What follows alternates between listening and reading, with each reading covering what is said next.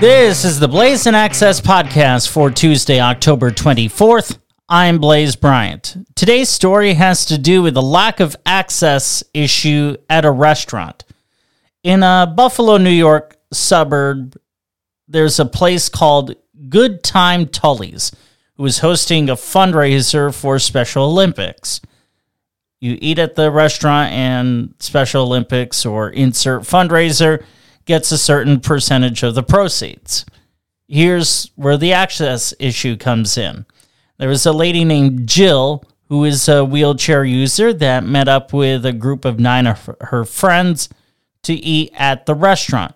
Jill had to rely on paratransit, which is basically transportation for people with disabilities mandated under the Americans with Disabilities Act to get to and from the restaurant.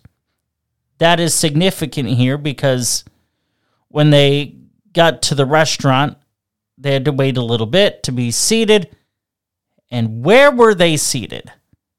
At a high top table, which, if you are a wheelchair user and your chair does not elevate, it is an access issue because it's very difficult to reach and be comfortable.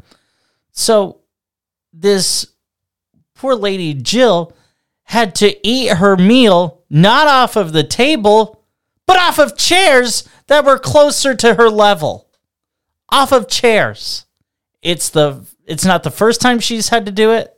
It's probably not the last, she said in the news story linked in the show notes.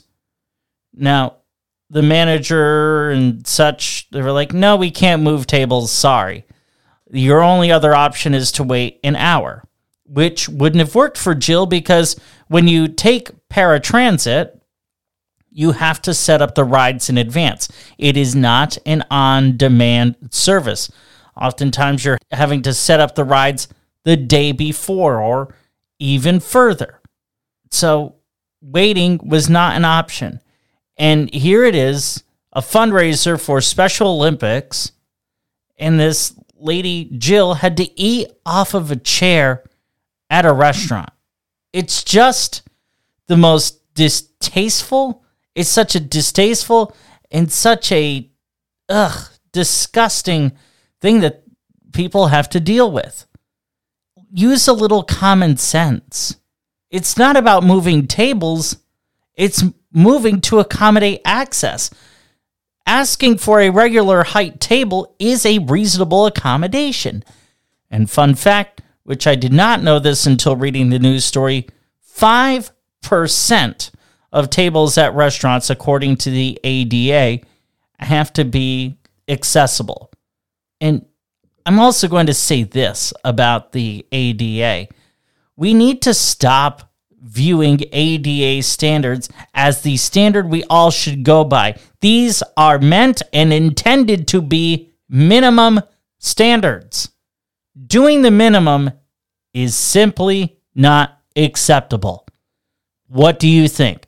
Let me know. Or if you have something you'd like to share, send it to me. Blaisin at gmail.com. That's B L A I S I N shows at gmail.com. Follow the show on social media and on your favorite podcast player on Facebook and Twitter or parenthetical X at Blaisin Shows. If you have a minute or two, I'd be grateful if you left a rating and a review. Tune in for more disability news tomorrow. I'm Blaise Bryant. You are listening to the Blaisin' Access podcast, amplifying the disability voice one story at a time. Have a great day.